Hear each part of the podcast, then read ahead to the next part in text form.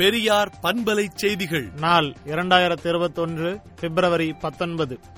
கடந்த நாடாளுமன்ற தேர்தலின் போது திமுக அணியில் முற்போக்கு சக்திகள் இடதுசாரிகள் மதச்சார்பின்மை சமூக நீதியில் நம்பிக்கை கொண்ட கட்சிகள் பெரும் வெற்றியை ஈட்டி இந்தியாவே திரும்பி பார்க்க வைத்த வரலாற்றை நடக்க இருக்கும் சட்டமன்ற தேர்தலிலும் நிகழ்த்தி காட்ட வேண்டும் என்று திராவிடர் கழக தலைவர் ஆசிரியர் கி. வீரமணி வாழ்த்து தெரிவித்துள்ளார். மதுரையில் நேற்று நடைபெற்ற இந்திய கம்யூனிஸ்ட் கட்சியின் அரசியல் மாநாட்டுக்கு ஆசிரியர் கி. வீரமணி அவர்கள் அனுப்பியிருந்த வாழ்த்துச் செய்தியில் பாசிச பாஜக ஆட்சியையும் அதற்கு துணை போகும் அதிமுக ஆட்சியையும் வீழ்த்துவோம் என்று சூளுரைத்துள்ளார்.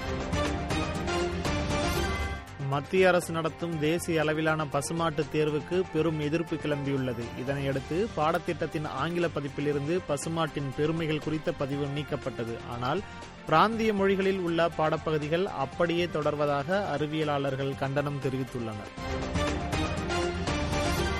கோவையில் கொரோனா தடுப்பூசி போட்டுக்கொண்ட இரண்டு குழந்தைகள் உயிரிழந்த சம்பவத்தை தொடர்ந்து தடுப்பூசி போடும் பணிகள் நிறுத்தப்பட்டுள்ளன. ஏற்கனவே தடுப்பூசி போட்டப்பட்ட ஏழாயிரம் குழந்தைகளும் கண்காணிக்கப்படுவதாக தகவல் தெரிவிக்கப்பட்டுள்ளது.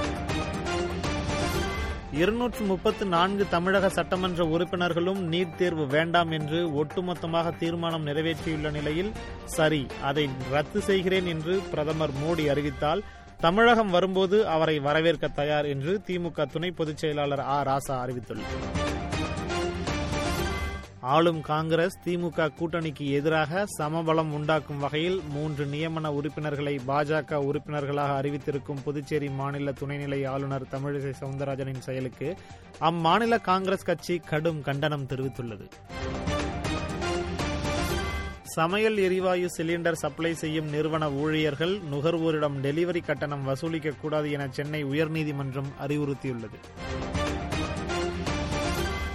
உங்கள் தொகுதியில் ஸ்டாலின் கோவை மாவட்டம் காரமடையில் நடைபெற்ற நிகழ்ச்சியில் திமுக தலைவர் மு ஸ்டாலின் பங்கேற்று மக்கள் குறைகளை கேட்டறிந்தார். இந்திய கம்யூனிஸ்ட் கட்சியின் தமிழ் மாநில அரசியல் எழுச்சி மாநாடு மதுரையில் நேற்று நடைபெற்றது. அம்மாநாட்டில் நிறைவேற்றப்பட்ட தீர்மானங்களையும் மாநாட்டின் வெற்றியையும் விரிவாக எடுத்துரைத்து இந்திய கம்யூனிஸ்ட் கட்சி அரசியல் எழுச்சி மாநாடு என்னும் தலைப்பில் விடுதலை நாளேடு தலையங்கம் தீட்டியுள்ளது. விடுதலை நாளேட்டை விடுதலை நாட்டியின் இணையதளத்தில் படியுங்கள்.